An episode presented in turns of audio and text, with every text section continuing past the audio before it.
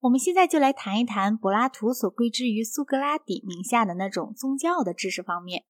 据说身体是获得知识的一种障碍，而且闻和见都是不正确的见证人。真正的存在若是能向灵魂显示出来的话，也只能是显示给思想，而不能显示给感官。让我们先来考虑一下这一学说的含义。它包含着完全摒弃经验的知识，包括一切历史和地理在内。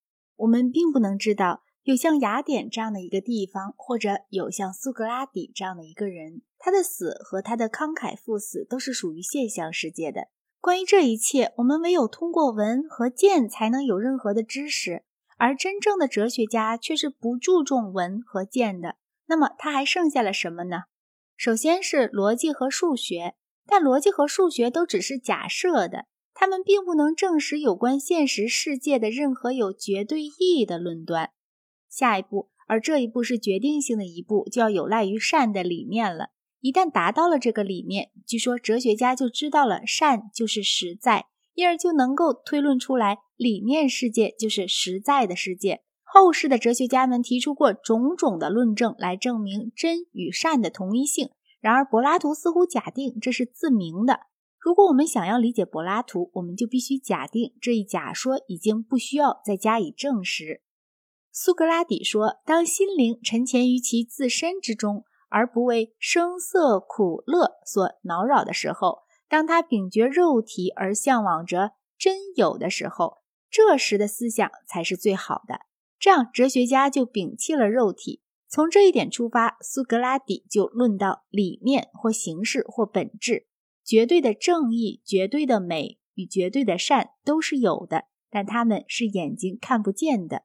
而且我说的不仅是这些，还有绝对的伟大、健康、力量以及万物的本质或万物真实的性质。所有这一切都只能由理智的眼力才能看得见。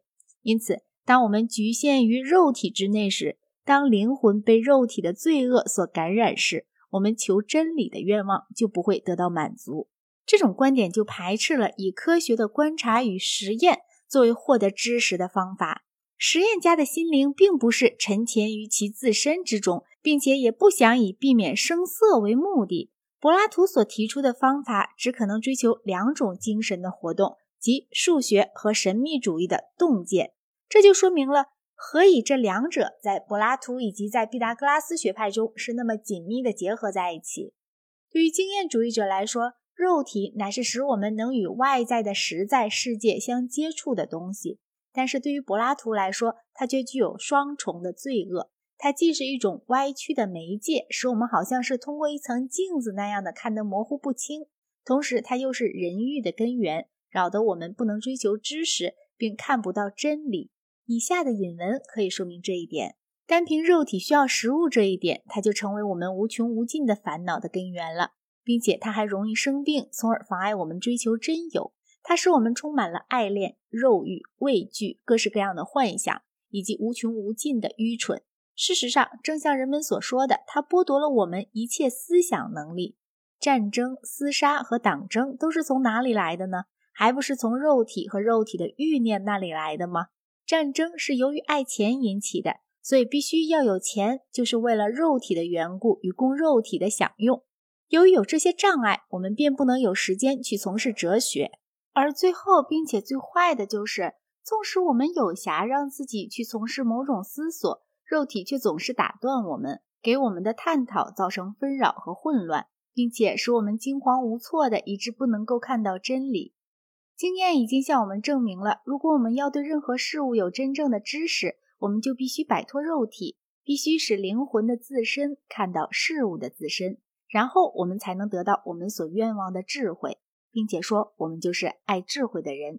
但这并不是在我们生前，而是在我们死后，因为灵魂若是和肉体在一起的时候，就不能有纯粹的知识。知识如果真的能获得的话，也必须是在死后才能获得。这样，在解脱了肉体的愚蠢之后，我们就会是纯洁的，并且和一切纯洁的相交通。我们自身就会知道，到处都是光明。这种光明不是别的，乃是真理的光。因为不纯洁的是不容许接近纯洁的，而纯洁化不就正是灵魂与肉体的分离吗？这种灵魂之与肉体的分离与解脱就叫做死。而真正的哲学家，并且唯有真正的哲学家才永远都在寻求灵魂的解脱。但有一种真正的钱是应该不惜拿一切去交换的，那就是智慧。神秘教的创始者从前曾提到过一种形象，说凡是未曾神圣化的、未曾入道的人，进入下界以后是要躺在泥坑里的；而凡是入道的而又经过纯洁化了的人，进入下界以后就和神明住在一起。这种说法看来是有实际意义的，而并不只是空谈。因为正像他们神秘教里所说的那样，许多人都是酒神的执仗者，但很少有人是神秘主义者。这些话按我的解释，就是指的是真正的哲学家。所有这些言语都是神秘的，并且是得自于神秘教的。